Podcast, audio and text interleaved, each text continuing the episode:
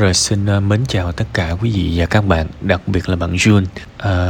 Rất cảm ơn bạn đã tin tưởng và gửi cái phần tâm sự trong bữa nay. Tôi rất là chia sẻ với bạn và tôi sẽ nói luôn những cái lời đầu tiên. Đó là một người nào đó phản bội mình, chắc chắn cái sự phản bội đó mình không nhận trách nhiệm. Hãy nhớ chuyện này nhé. Một cuộc hôn nhân tan vỡ thì có hai người góp phần là đúng. Nhưng mà cái việc mà người ta quen thêm một người nữa, đó là lỗi của họ. Tôi hiểu bạn nói cái khía cạnh truyền thống ở đây là cái gì. Thậm chí nha, đã từng có lúc mà tôi đọc qua một cái bài báo tiếng nước ngoài của ca sĩ Adam Levine của nhóm Maroon 5, thì anh này mới nói là cái chế độ mà một vợ một chồng nó không còn phù hợp nữa rồi. Ý anh muốn nói là đàn ông là phải quen nhiều, phải ngủ với nhiều cô, đại khái vậy, nó là bản tính rồi. Thì các bạn thấy là có một anh cầu thủ khác, cầu thủ Neymar, thì ảnh cũng sống y như vậy các bạn. Có nghĩa là người đàn ông muốn qua lại với nhiều người phụ nữ. Cái điều quan trọng là tôi chỉ muốn xoáy vào cái điều này thôi. Quan trọng anh ấy có dám nói cái điều đó khi chinh phục một cô gái không? Trước khi kết hôn ảnh có dám nói không? Hay là sau khi kết hôn ảnh mới dám sống theo cái cách đó? Nếu mà đó là cuộc sống, đó là niềm tin của anh, thì anh phải nói ngay từ đầu chứ. Còn nếu mà anh không nói ngay từ đầu, chúng ta đã thỏa thuận một cuộc hôn nhân một vợ một chồng, thì anh đã phản bội, nhưng không còn một cái nguyên do nào khác. nữa. Thưa bạn, có một cái tình trạng vậy. Khi ai đó đối xử tệ với mình thì mình, trong rất nhiều trường hợp, mình luôn suy nghĩ là mình có sai ở đâu không.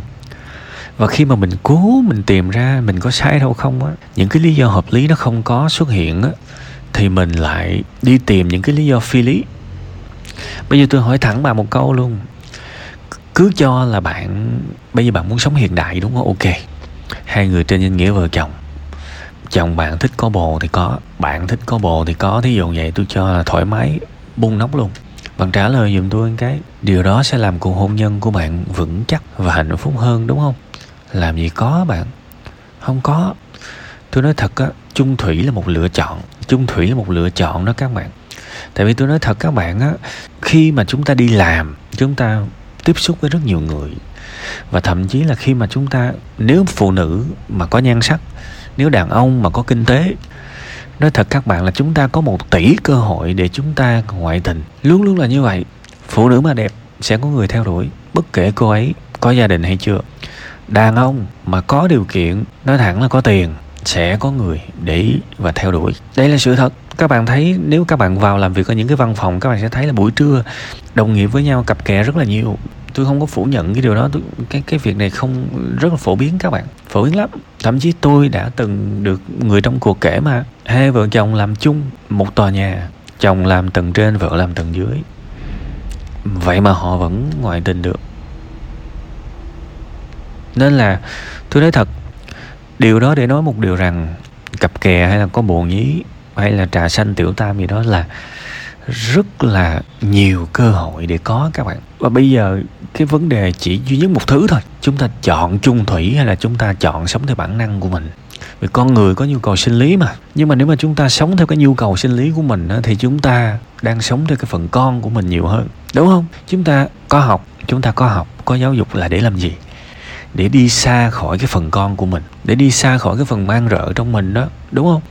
Còn nếu mà ai đó quan niệm ok, tôi thích chơi, tôi thích thoải mái trong cái chuyện trai gái thì đừng kết hôn, đúng không? Các bạn thấy là thậm chí trong một mối quan hệ hôn nhân, một người ngoại tình bạn hoàn toàn có thể kiện họ được mà. Có bằng chứng, bạn có thể kiện họ được và họ sẽ chịu trách nhiệm trước pháp luật mà, đúng không?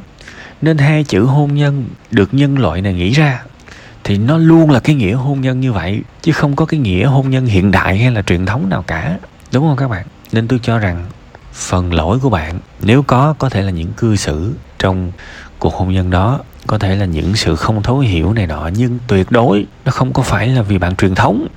Để tôi nói thật.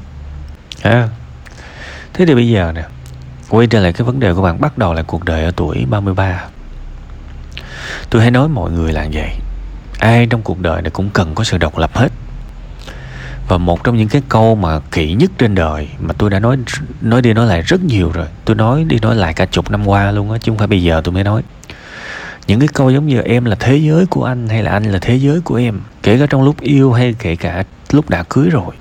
Đây là những cái câu nghe thì nó rất là lãng mạn, nhưng mà ngẫm á, thì nó rất là nguy hiểm. Tại vì khi người khác là thế giới của bạn, thì khi mà họ đi rồi bạn còn lại cái gì? Các bạn trả lời. Những cái câu giống như là lấy anh đi anh nuôi, em chỉ việc ở nhà chơi thôi. Bạn ơi, bạn đừng nghĩ như vậy. Kể cả đó là thiện ý của người đàn ông, thì các bạn cũng cần bạn bè, các bạn cũng cần một cái công việc của riêng các bạn chứ, các bạn cũng cần những cái mối quan hệ chứ. Trời ơi, các bạn lấy chồng xong các bạn lủi thủi ở nhà thì tôi không biết nó vui chỗ nào lắm. Các bạn cho dù các bạn có lủi thủi ở nhà và được cưng chiều hết mức thì các bạn cũng không sống được một cuộc đời bình thường nữa. Các bạn sẽ, những cái va chạm, những cái tiếp xúc xã hội hoàn toàn bị đóng lại và chỉ có bạn với 4 bức tường thôi. Ai biết được khi các bạn mang bầu, các bạn lại lâm vào những cái cảnh trầm cảm sau sinh, trầm cảm trong lúc mang bầu hay trầm cảm trong lúc sau sinh nữa, đúng không?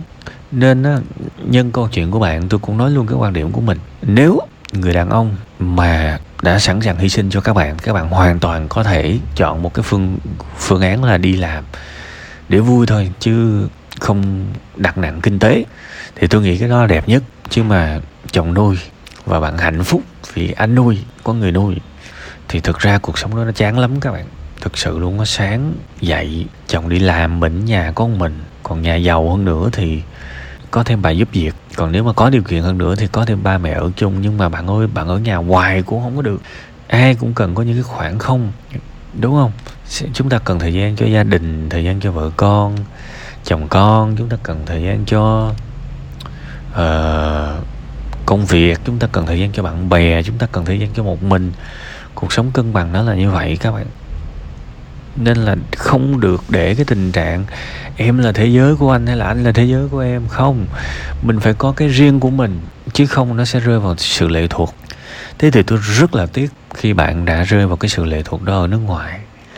Tôi cũng thắc mắc tại sao bạn không về Việt Nam nhỉ? Nếu mà bạn cảm thấy là bạn sợ bị người nhà nói này nói nọ vì mình có một cuộc hôn nhân tan vỡ, thì tôi cho rằng cái đó mới là cái bạn giải quyết á. Tại sao phải ở đó đất khách quê người một mình và phải chịu đựng tất cả?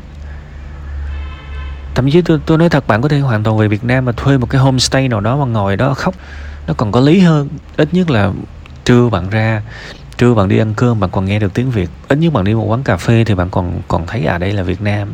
Tôi không hiểu tại sao bạn phải lủi thủi ở nước ngoài để chịu cái điều đó. Liệu có cái vấn đề về sĩ diện ở đây không? Có về lòng tự trọng ở đây không? Tôi xin lỗi khi đề cập tới cái chuyện này, nhưng tôi cho rằng có thể nó là một phần nguyên nhân.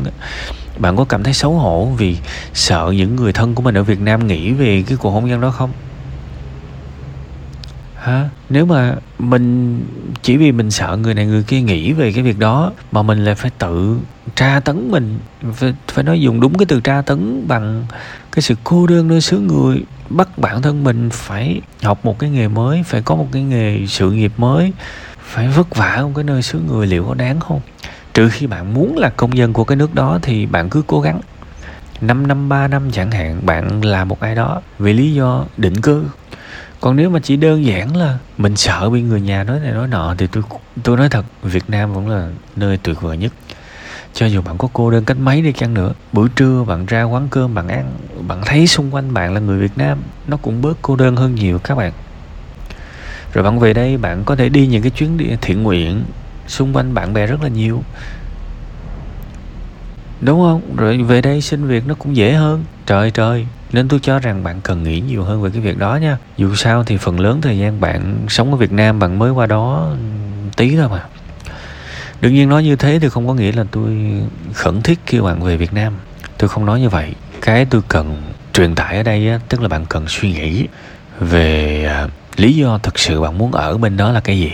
Nếu nó thỏa đáng thì mình ở. Còn nếu mình nói là cái gì đó đâu đâu á, thì hãy cân nhắc lại. Ha, đó là tất cả những gì tôi chia sẻ với bạn. Một lần nữa, tụi tôi trong group rất là chia sẻ nỗi buồn với bạn. Mong bạn thấu suốt và sẽ sớm vượt qua cái biến cố này trong cuộc sống ha.